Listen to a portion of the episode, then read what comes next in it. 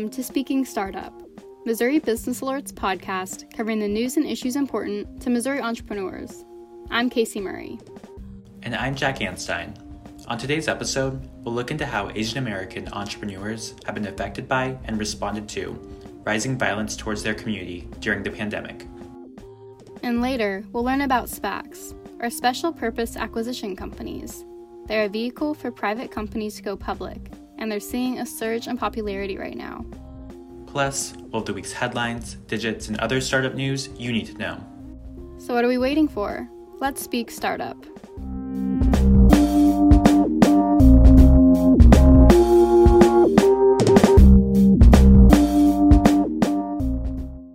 Jack, do you have any fun weekend plans?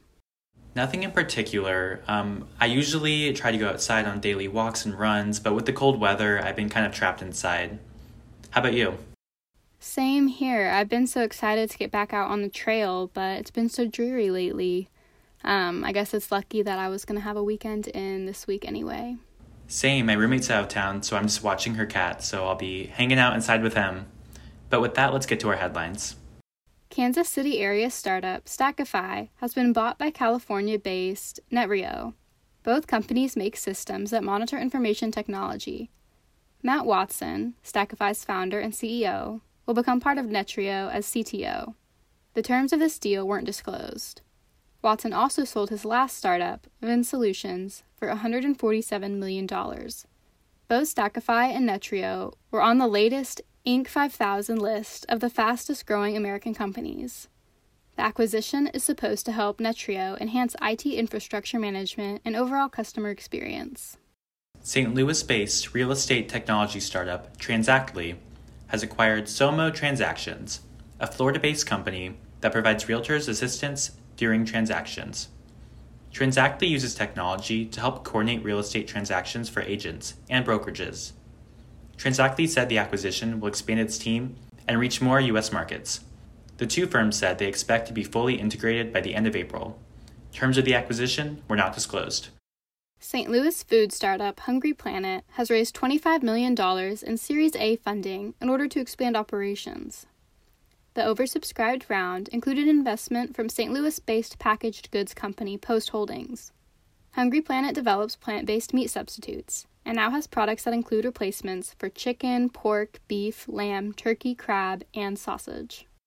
Kansas City metro based startup Replica has raised $41 million in a round of Series B funding. Replica provides data analysis tools designed to help provide insights to urban planners and policymakers on how people are living and moving through communities. The round was led by Founders Fund and included previous investors such as Innovation Endeavors, Firebrand, and Sidewalk Labs. Replica expects to use the funding to grow its customer base and to help build new technology. In the future, Replica plans to focus on assisting with the transition into a post COVID world, infrastructure related decisions, and more.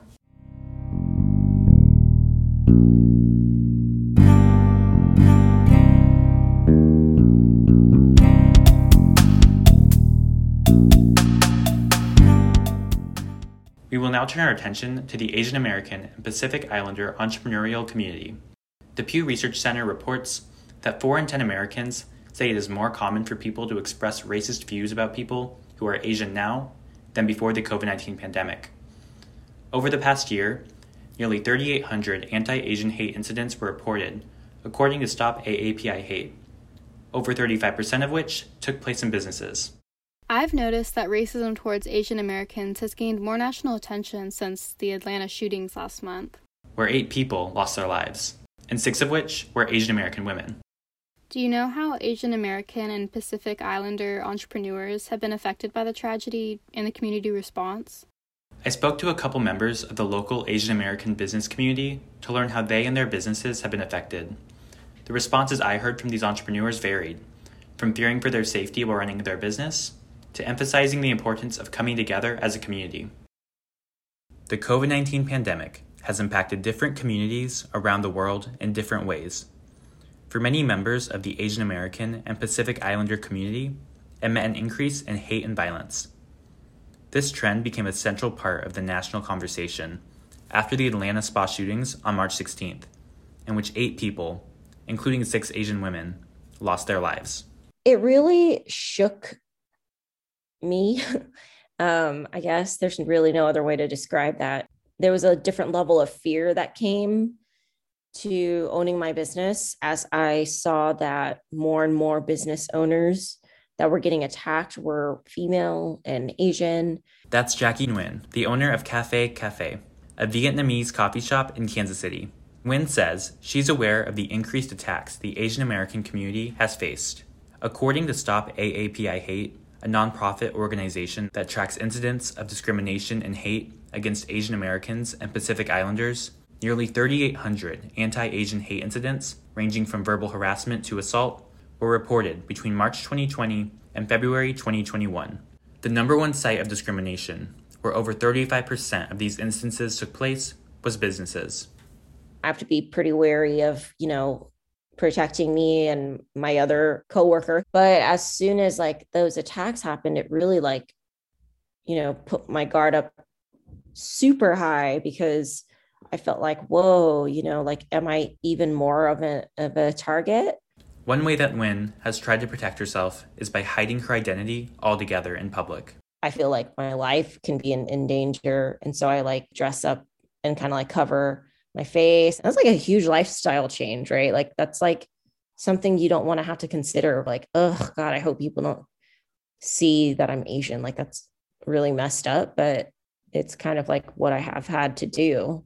Sumi Okazaki, a New York University psychology professor focused on the impact of immigration, cultural change, and race, says one reason for the hate is due to implicit biases that impact the perception of Asian Americans and Pacific Islanders no matter how many generations Asian Americans have been in this country, you know, because of uh, differences in culture traditions or the foods or you know manner of dress or other cultural traditions from our heritage countries that you know uh, there's a sense that Asian Americans are never truly American. Okazaki also says negative political rhetoric connecting Asian Americans to the coronavirus is another reason for the trend.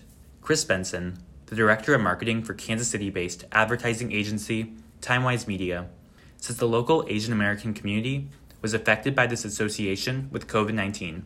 Asian businesses and, and Asian events were definitely put on hold because of the pandemic.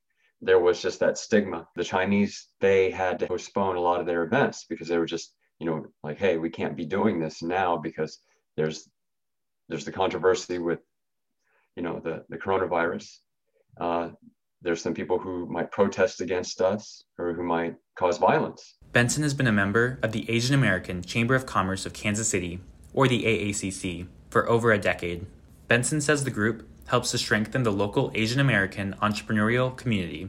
He says that while Asian Americans often get generalized under one label, it's important to understand that there are 48 Asian countries, according to the United Nations, each with their own unique cultures. A lot of the hate or things are are are geared toward Chinese, but we're all categorized as one.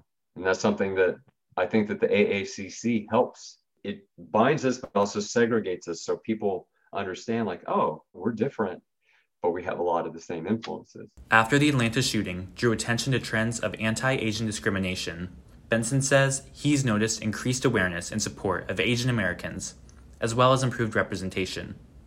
And there's been a shift and a change. And there's a lot of demand for Asians in the marketing world because if you look at commercials and, and what how they're advertising, they're showing a lot of Asian influence. The awareness is definitely there. We're here. There's going to be more Asian community, more Asian population growth, then we can have a positive impact on, on America as a whole. Nguyen, the Vietnamese coffee shop owner, says her business has experienced this community response as well. We held a vigil, you know, for the victims in Atlanta and ever since then our customer base has you know doubled in size. Um, our following on social media has doubled. We've um, found that a lot of the products that we've released that say support asian owned businesses a lot of people are purchasing those. So i've seen a lot of the community come out and help support us in particular. Nguyen says she's determined to continue running her business in hopes of amplifying the Asian narrative. I haven't really changed much with my business because in a way I feel like that's kind of like giving in to the fear tactics of certain people who um, try to be behind the hate crime. So I've tried not to give in to that either.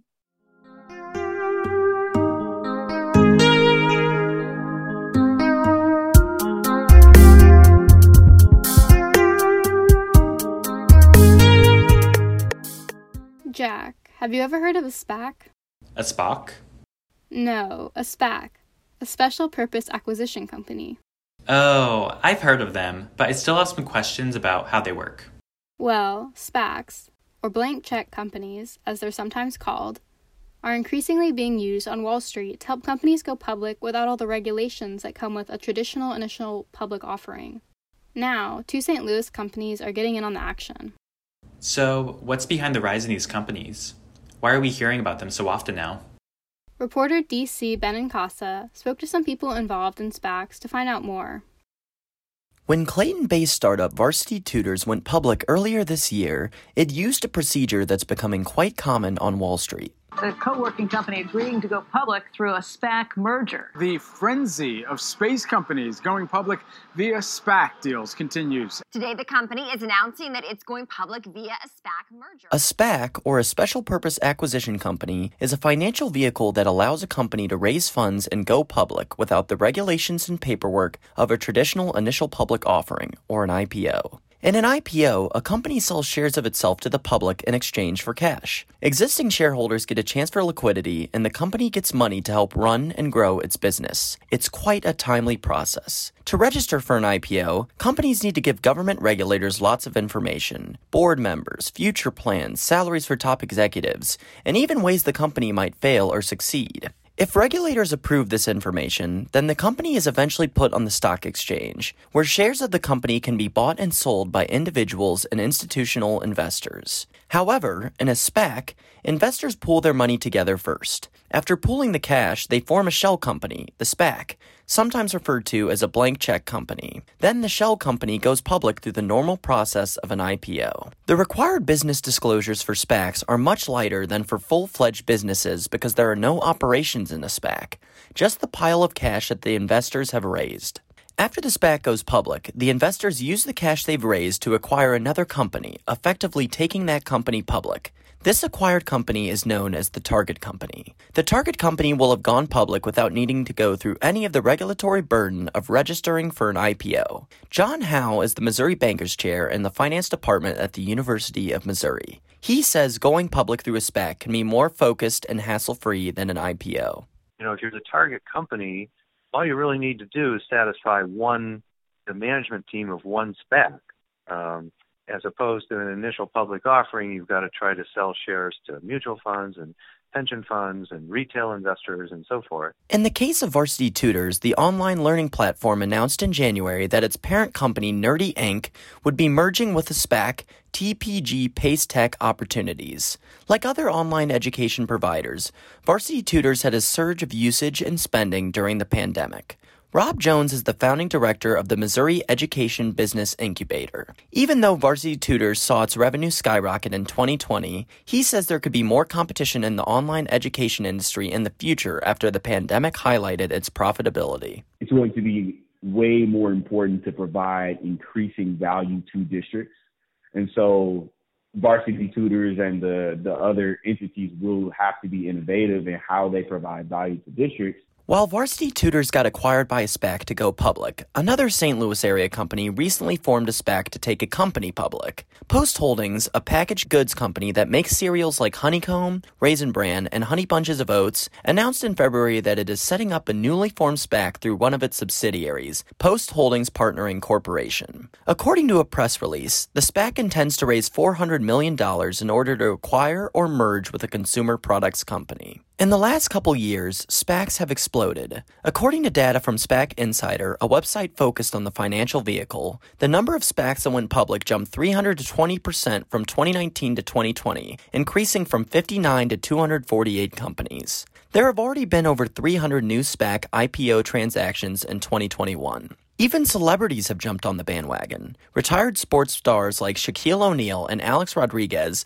and pop star Ciara are just some of the high profile investors who have helped sponsor SPACs in the last couple years. Kristi Marvin is the founder and CEO of SPAC Insider. Marvin says there are multiple reasons for the explosion of SPACs in the last two years. First, British billionaire Richard Branson decided in 2019 to make his space tourism business, Virgin Galactic, public as part of a merger deal with social capital Hedosophia. Marvin says this decision helped change perception of SPACs, making them appear more conventional and practical. Marvin also says SPACs gave companies a more reliable option to go public because of the certainty of capital. Because of the pandemic and the presidential election in 2020, she says SPACs offered guaranteed liquidity in an extremely volatile stock market year. You have an election year, you have a pandemic going on, and so the traditional IPO market was, for the most part, just not happening. Um, but SPACs, again, you know, you have that certainty of capital. The money's already been raised. While the number of SPACs keeps increasing every day, there are concerns about a bubble. As the SPAC fever intensifies, there's a possibility that SPACs are buying target companies at too high of a price. Howe says there is historical evidence that the long run performance of many SPACs is poor. The exuberance, uh, you know, today means they're likely a bunch of SPACs overpaying for their target companies and as that becomes realized, their their long run performance is not going to be very good. The long run outlook for SPACs remains to be seen, but for now, these blank check companies continue to pile up. I'm DC Benincasa, Missouri Business Alert.